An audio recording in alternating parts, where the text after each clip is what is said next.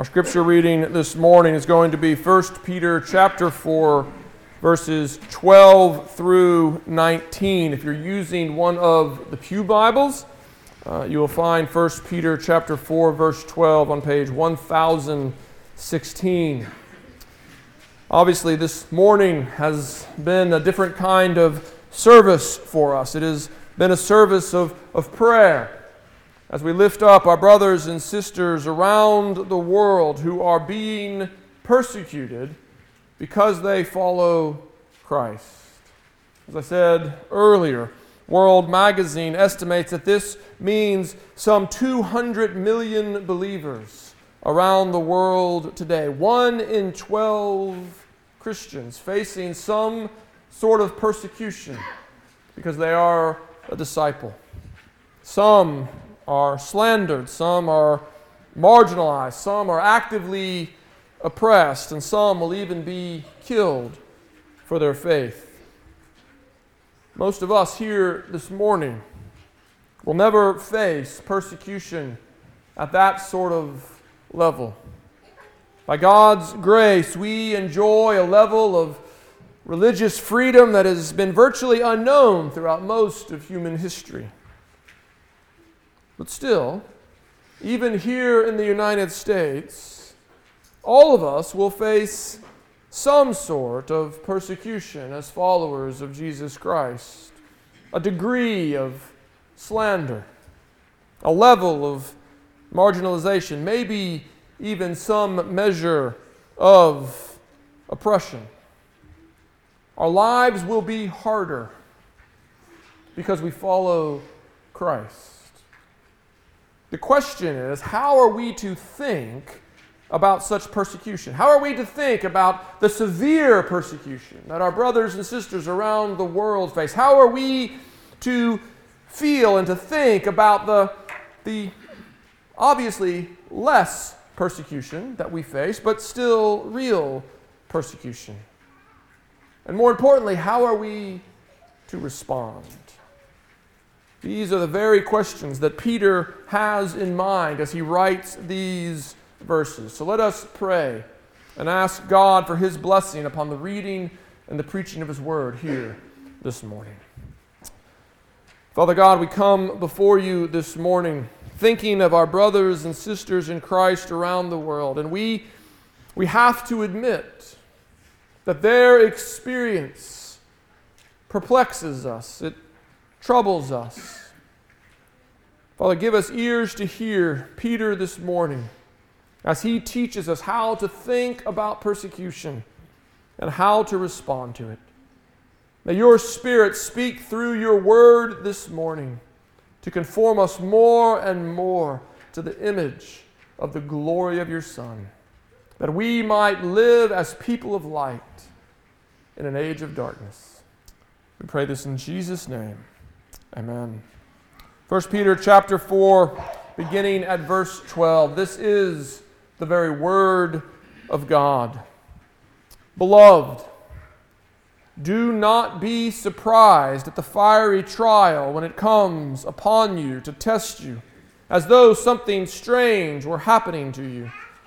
But rejoice in so far as you share Christ's suffering that you may also rejoice and be glad when his glory is revealed. If you are insulted for the name of Christ, you are blessed, because the Spirit of glory and of God rests upon you. But let none of you suffer as a murderer or a thief or an evildoer or as a meddler. Yet if anyone suffers as a Christian, let him not be ashamed but let him glorify God in that name. For it is time for judgment to begin at the household of God. And if it begins with us, what will be the outcome for those who do not obey the gospel of God?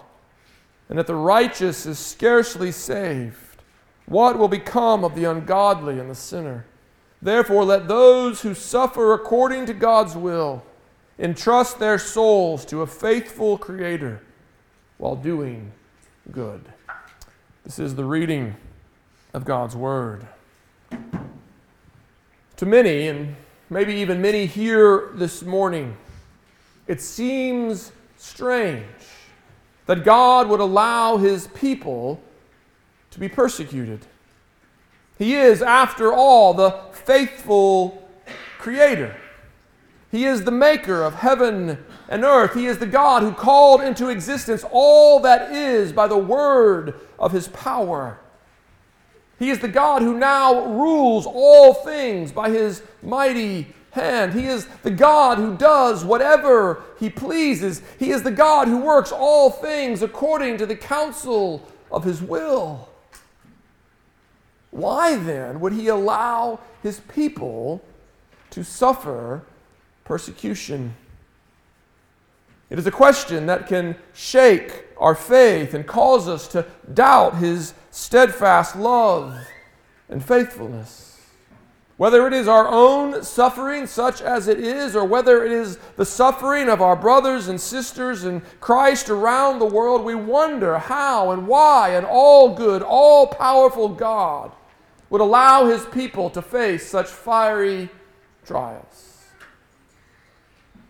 We're not the first to ask the question. It seems clear that the Christians to whom Peter is writing wrestled with this very same question. And in these verses, Peter gives them a twofold answer. First, he tells them how they are to think about persecution, and then he tells them how they are to respond to it. I want us to briefly consider both of his points this morning. First, how do we think about persecution? What are we to, to make of it? In answering this question, Peter actually makes several points. First, he says that we should not be surprised by persecution. The fiery trial should not surprise us. He says this plainly in verse 12 Beloved, do not be surprised at the fiery trial when it comes upon you to, to test you as if something strange were happening to you. He says, Do not be surprised, do not be taken off guard, as if the fiery trial were something unexpected. Throughout Scripture, the image of fire is used in at least two ways. Sometimes fire is a, a, destructive force, it is the instrument of God's consuming wrath. At other times, fire is a refining force, it is the instrument of God's purifying love. It would seem that here Peter has the second usage in mind. He, he says that the trial comes to test his brothers and sisters. And the word that he uses for, for test is a word, is a word that almost always has positive connotations. It is a word that, that suggests strengthening, the way that an athlete strengthens himself by testing. And so Peter says, listen, these, these fiery trials come to, to strengthen you. They are a refining instrument in God's hands. And that will be important for us to remember as we try to make sense of what Peter is teaching us here about persecution. But for now, I just want you to notice that refining fire is still fire. It still burns. It, it still hurts. That God uses it for good doesn't make it less painful. And so Peter is saying that Christians should not regard painful trials as something strange or as something unusual, as something unfitting in the life of a follower of Christ. Fiery trials are simply not out of place in the believer's lives. But on the contrary, some measure of persecution, some measure of fiery trial is to be expected by every faithful follower of Jesus Christ. Far from faith guaranteeing health, wealth, and prosperity, as too many say today, faith actually guarantees trouble. Faith actually guarantees fiery trials. And so the first thing that we need to see is that, that fiery trials are an expected part of the Christian life. And this means, secondly, that fiery trials are not a reason to be ashamed. We see this in verse 16. Yet if anyone suffers as a Christian, let him not be ashamed. Now, why would someone be ashamed of their trials? Why would someone be ashamed of their suffering? I can think of at least two reasons why a believer might be ashamed of his suffering. First, he might believe that his suffering exposes the foolishness of his faith.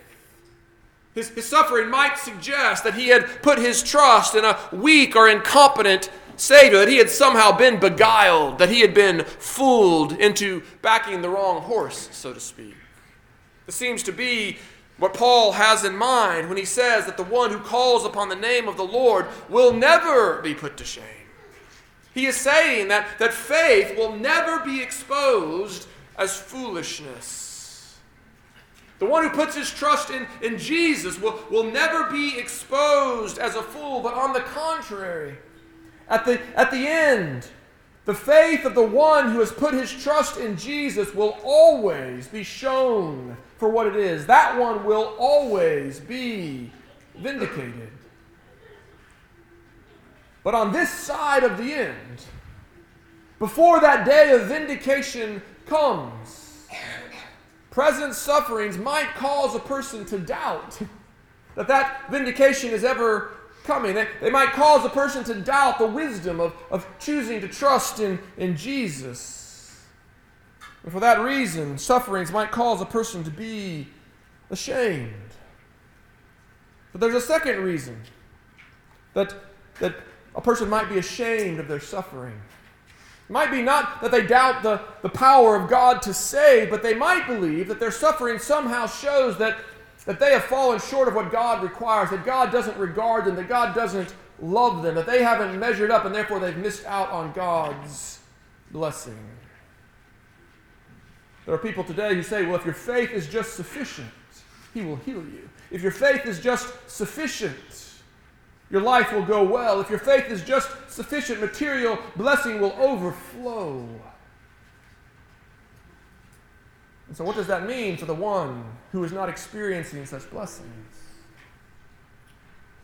What does that mean for the one who is struggling to make ends meet? What does that mean for the one whose health is failing? Such wrong notions of, of suffering cause a person to be ashamed because their sufferings reveal that their faith must not measure up. But Peter says plainly, neither is true.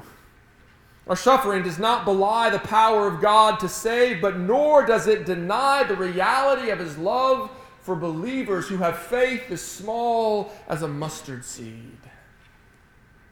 On the contrary, our suffering our suffering under persecution is actually a sign that we are His. It is a sign of our union with Christ. This is Peter's third point. He says that, that fiery trials indicate that, that we are united to Christ. Notice what he says in verse 13. When we suffer persecution for His name's sake, we are actually participating in His suffering. The suffering of the church is the suffering of Christ. And when we participate in the suffering of the church, we participate in the suffering of Christ. And if we participate in the suffering of Christ, then we can know that we will also participate in his glory. In fact, Peter seems to be saying that, that not only do those who share in his suffering now, participate in his glory in the age to come. He, he seems to be saying that it is actually our participation in his suffering that brings us to the point of glory. This is actually suggested by the image of refining fire. Think about it. It's not just that, that we share in Christ's suffering in order to, to get to glory on the other side. When I was in high school, my soccer coach required us to spend three hours working on the soccer field before we could attend the tryout. There was no organic connection between picking rocks off the soccer field and, and playing soccer. But you had to do the one if you were going to do the other. We sometimes think about suffering that way. Well, there's no real connection between the two, but, but God says we have to do this if we're going to get the goods. That's not at all what Peter has in mind. Rather, Peter is, is suggesting that the, the suffering that we go through is more like the suffering of practice. It's, it's more like the suffering of the drills and the exercises that the coach makes you do to mold you into the soccer player that he knows that you can be. Suffering is an instrument a refining tool in the hands of our loving Father. It's not simply that God requires us to go through fiery trials, but He is using the fiery trials to fit us for glory. And this is why Peter can say, fourthly, that the one who experiences fiery trials is blessed. Notice he, he stops short of calling the suffering itself a, a blessing. And in verse 15, he, he makes it clear that it's not suffering per se, it's not suffering as suffering that is a good thing, that is a, a blessing, but rather it is the one who suffers for the name of Christ. The one who suffers for the name of Christ is blessed. Why? Because the Spirit of glory and of God rests upon him. If you are suffering for the name of Jesus Christ, then you may know for certain that you have been given the Holy Spirit of God to sustain and keep you. If you are suffering for Christ's sake, you are not suffering alone. You have not been forsaken. It feels that way. But in truth, in reality, if we suffer for the name of Christ, then we are being held and sustained and strengthened by the Spirit of God's glory. This is the promise of the gospel. And so being persecuted for the name of Christ is a blessing. And, and thankfully, it's a blessing that is not strange or unusual in the life of a, a believer. It is, it is a blessing that shows us that God is not absent, as we sometimes think, but that He is actually present even now, working in our lives for a good that far outweighs whatever health, wealth, or prosperity this temporal life might otherwise offer. This is how we are to think about persecution. This is what Peter teaches the, the, the, believers in the first century to believe. This is what we are to believe today. Admittedly, it's, it's not the way that we naturally think, it's not the way that we normally think, but it is how we ought to think. And we need to hear this. We need to renounce the deceitful schemes of the devil who, who tells us, often through the mouths of so called pastors and teachers, that God promises people here ease and comfort in this life.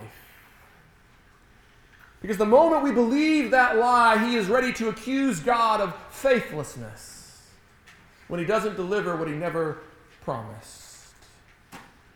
So Peter says plainly fiery trials are to be expected in this life.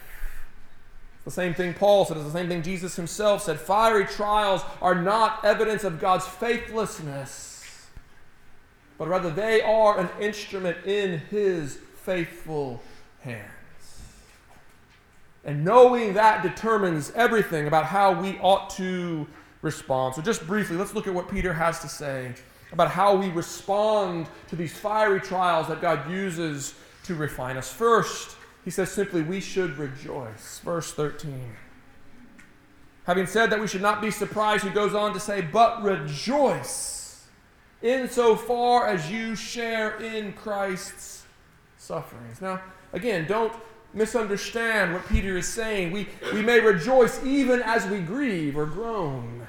He, made this clear in, in chapter 1 when, when he said that, that believers do both simultaneously. We rejoice even as we grieve, he says. So it's, it's not that we rejoice pretending that sufferings don't hurt or, or pretending that suffering's not suffering. But we rejoice in the midst of the suffering, knowing that God intends to use it for our good.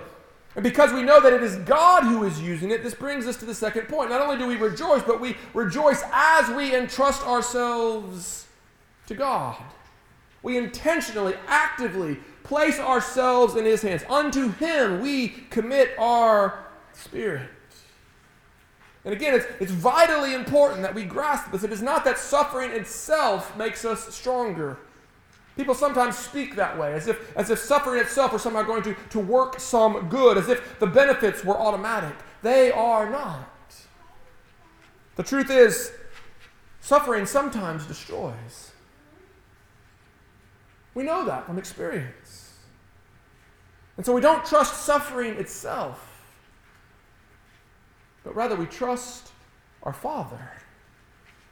We trust the one who has sent his Son to reconcile us to himself. We, we trust the one who has so loved the world that he gave his only Son, that whosoever believes in him should not perish but have eternal life. We trust him, our heavenly Father, to use the suffering for our good. And so when persecutions come, we don't say, well, this will be all right. We say, oh, our heavenly Father will use this for good. When persecutions come, we entrust ourselves to Him. And thirdly, we entrust ourselves to Him and then press on in the good works that brought the suffering in the first place. We continue to, to do the good works that cause people to revile us and, and slander us, that cause people to, to marginalize and oppress us. The good works of confessing Jesus Christ as Lord, the good works of following Him in every area of our lives. And we can do this. We can, we can commit ourselves to Him and continue to follow Him, even in the face of persecution, because Jesus walked the road ahead of us. Think of what Peter said earlier in this letter. He said that Jesus, when He was suffering, committed no sin, neither was deceit found in His mouth. When he was reviled, he did not revile in return. When he suffered, he did not threaten, but he continued entrusting himself to the judge who judges justly. And because he entrusted himself to his Father, because he obeyed even to the point of death on a cross, we can now follow in his footsteps, knowing that if we suffer with him, we will likewise be exalted with him, knowing that if we share in his suffering, we will also share in his glory. For he defeated death for us, that we who were under a sentence of death might instead know the blessing of eternal life. That's what this table is all about. At this table, we remember that Jesus' body was broken. We remember that his blood was spilled so that we might have a seat at the table of our Father the King. And because that seat is secured, because it is bought and paid for, not with silver and gold, but with the precious blood of Jesus Christ, we can now face whatever slight and momentary afflictions this world can cook up, knowing that they are not worth comparing with the eternal weight of glory that is being prepared for those who are in Christ Jesus. And because all who suffer in the name of Christ have this blessed assurance, that is why we call this good news. Do you believe that? Amen. Let us believe it together. Father God, we thank you for your grace. We confess to you that, that suffering sometimes causes our heads to spin it, it, causes us to wonder, it causes us to doubt. Father, I pray that you would give us gospel eyes to see persecution as a loving, refining instrument in your faithful hands. And I pray that you would give us the grace to respond accordingly, Father, that we might be conformed more and more to the image of the glory of your Son, and that we might be made perfect in the glorifying and enjoying of of you through him in the power of the Spirit for all eternity. We pray this in Jesus' name. Amen.